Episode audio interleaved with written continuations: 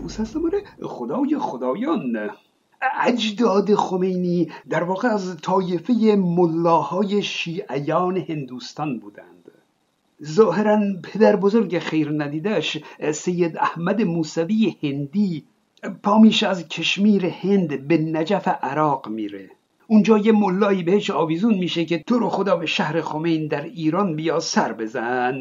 میاد و خلاصه توی ایران دوتا آدم می‌بینه موندگار میشه و اونجا نطفه بابای خمینی رو تأسیس می‌کنه. هنر دیگه ای که بلد نبوده. بعدها بابای خمینی هم سه تا پسر نگو سه تا اجنه پس میندازه. ببخشید من در این کلیپ قدری قاطیم. تقصیر منم نیست این تقصیر موضوع کلیپه. همچین آدم رو عصبانی می‌کنه. آدم عصبانی هم که بی تربیت میشه. سال 1281 خورشیدی خمینی نعشش به دنیا میاد. زمان احمد شاه قاجار. پا قدم نحسش همون سالی که به دنیا میاد ها باباش در یک درگیری در جاده خمین با گلوله کشته میشه. معلوم نیست که باباش توی چه باند بزهکاری بوده سر گردنه بگیر بوده راهزن بوده چی بوده نمی‌دونم در تاریخ معلوم نشده. خلاصه نفله میشه و جنازش رو می‌برن عراق نجف میشه اون گوره باباش. بعدها با تأسیس اداره ثبت احوال در ایران از سوی رضاشاه بزرگ این عقب مونده ها این سه پسراش هم صاحب نام فامیلی میشن. اما این بی پدرها اینقدر حالیشون نبوده که اگه مثلا برادرن باید فامیلی مشابه داشته باشند. از این سه برادر مفتخور فامیلی اولی رو پسندیده ثبت کردند. برای دومی همون فامیلی هندی رو گذاشتند. و برای آخری که ای کاش بابای گور به گورش دو ثانیه دندون رو جگر میذاشت و این اجنه آخری رو به دنیا نمی آورد. برای این آخری هم فامیلی مصطفوی رو انتخاب کردند که بعدا اسم نحسش به روح الله خمینی معروف شد. خمینی در عراق و بعد در قم درس پدر سوختگی می‌خونه تا در فن تهارت و نجاست و بولقایت مجتهد بشه. از نظر سیاسی خمینی در زمان رضا شاه با عرض معذرت خفه خون گرفته بود لالمونی داشت. هیچ غلطی نکرد. چند سال بعد از آغاز دوره محمد رضا شاه فقید خمینی بر علیه یک سری مقالات روزنامه پرچم کتاب کشف الاسرار رو نوشت. اما حتی جرأت نکرد که اسم خودش رو پای اون کتاب بیاره. سال 1323 بعد از اون رفته رفته فعالیت هایی در جهت دفاع از اون سبک سنتی اعتقادات شیعه داشته. در واقع مخالفت او با حکومت پهلوی هم از سال 1341 بر سر لغو شروط لایحه انجمنهای ایالتی و ولایتی بود. همتون ماجرای اونو می‌دونید. تقریبا تمام مراجع تقلید اون زمان همه صداشون در اومد. اون موقع خمینی پایین ترین مرجع تقلید محسوب می‌شد. بقیه جایگاه بالاتری داشتند در مقابل آیت الله گلپایگانی و مرشه نجفی و خویی و شریعت مداری و میلانی و چند مرجع دیگه خمینی عددی در مرجعیت نبود. اما به هر حال جزو مراجع برخورده بود.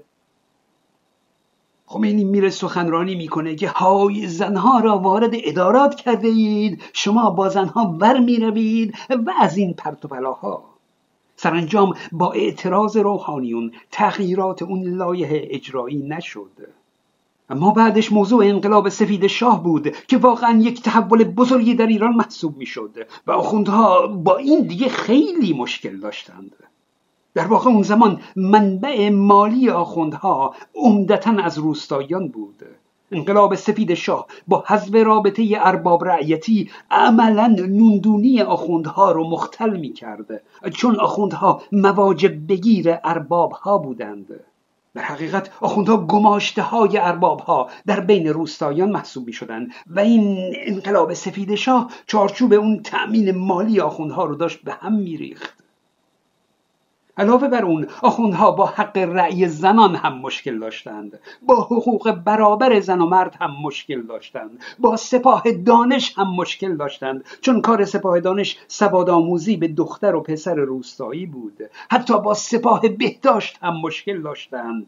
این که با واکسن و دارو به فکر سلامت و بهداشت روستایی باشیم این رو هم دوست نداشتند. از نظر اونها دعا و نظر و صدقه برای روستایی ها کافی بود. اونجوری دین و ایمان روستایی ها بیشتر حفظ می شد خلاصه انقلاب سفید شاه دکان مفتخوری آخوندها رو خراب می کرد و با وجود مخالفت های همه روحانیون انقلاب سفید شاه اجرا شد. و اینطوری شد که قشر روحانیون به خاطر درآمد خودشون بر علیه حکومت پهلوی یک پارچه شدند.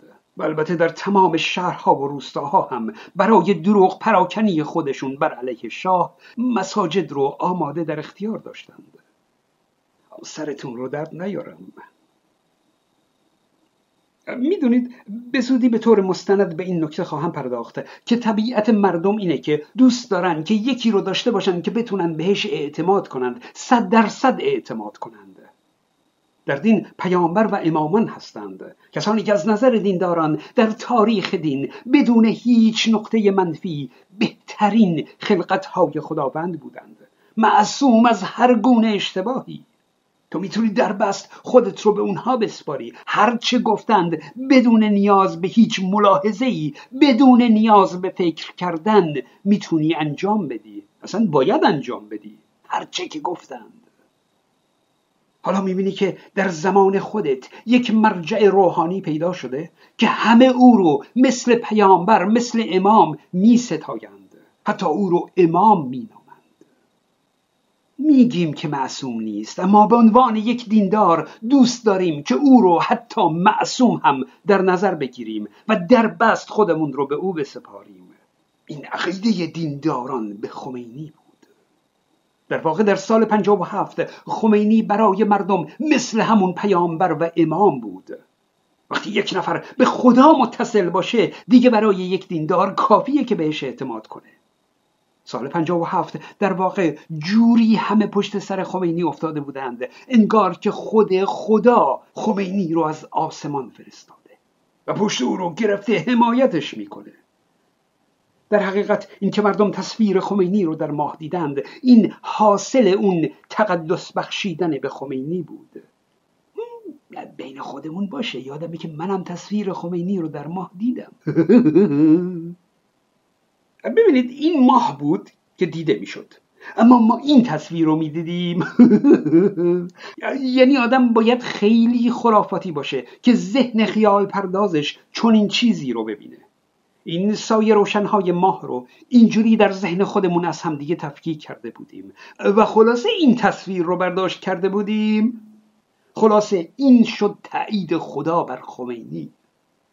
یه چیز دیگه هم بود ها که البته ندیدم جایی گفته باشن ولی من یادمه. این که در تایید خمینی می‌گفتند که لای برگ های قرآن ها یک تار مو هست. حالا این تار مو چه ربطی به خمینی داشت؟ من نمی‌دونم. اتفاقا ما هم گشتیم. چند تا قرآن تو خونه داشتیم. توی یکی از اونها یک تار مو لای یکی از این صفحات قرآن پیدا کردیم. باز اینم شد تایید خمینی. دیگه چه نشانه ای بیشتر از این نیازه؟ وقتی مردم خرافاتی باشن به دنبال ادله منطقی که نیستند. دنبال از همین نوع تاییدهای خرافی هستند دیگه. این براشون میشه ادله. و بلافاصله کلی روایات و حدیث از بهار الانبار و اصول کافی نقل شد که همه حوادث انقلاب رو به وضوح از زبان معصومین گفته بود. البته خودمون این روایات همشون بعد از وقوع کشف می شدند مثلا در مورد آیت الله بهشتی بعد از کشته شدنش در مورد او روایت کشف شد. خاصا رجل عظیم القدر و از این حرفا.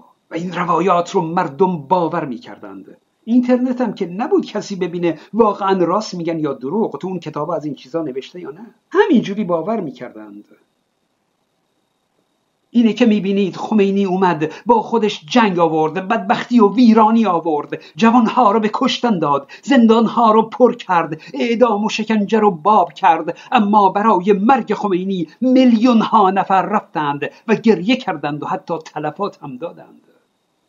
در مراسم مرگ خمینی مردم تا می‌تونستند سعی می‌کردند که به تابوت خمینی نزدیکتر بشن. چرا؟ خودشونم نمی‌دونستند. همینجوری شاید فکر می‌کردند که هرچه نزدیکتر باشن ثوابشونم بیشتر میشه. خمینی ادعای پیامبری نکرد اما اعلام کرد که قدرت ولی فقیه مثل قدرت پیامبره. هیچی کم نداره. حتی می‌تونه واجبات دین رو هم تعطیل کنه. و همه علما یا از ترسشون سکوت کردند یا براش به به و چه چه کردند. ظهور خمینی دقیقا شبیه سازی ظهور یک پیامبر دین بود. پیامبری که دستاوردش مرگ و بدبختی هست. به قول مولانا جان ما فارق بود از اندیشه ها در غم افکندید ما را و انا. توتی نقل و شکر بودیم ما مرغ مرکندیش گشتیم از شما. ما زندگی شیرین و شادی داشتیم با اومدن شما پیامبران دیگه شادی ما از بین رفت. مدام در غم و رنج هستیم. همش به مرگ فکر می‌کنیم. خمینی در وصیت نامش گفت که امت من از امت رسول الله بهتر بودن یعنی خیلی عذر می‌خوام. یعنی امت من گوسفندتر بودن اینه دیگه. خودمونیم. اینم راست می‌گفت مردم پنجاه و هفت. آنچنان پشت سر خمینی مسخ این بودند که دارن انقلاب می‌کنند که اصلا فکر نمی کردند که بعدش بعد از رفتن شاه قرار چی بشه؟ مملکت چطور می‌خواد اداره بشه؟ هیچ کس فکرش رو نمی کرد کانال های من رو هم فراموش نکنید. من زئوس هستم.